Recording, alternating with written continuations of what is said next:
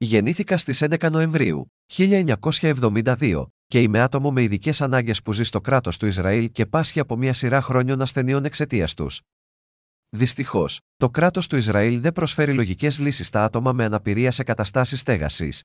Η κατάστασή μου και αυτή των άλλων ανθρώπων που ζουν μόνοι τους και μόνοι χωρίς παιδιά είναι ιδιαίτερα σοβαρή, καθώς και σε σχέση με άλλους.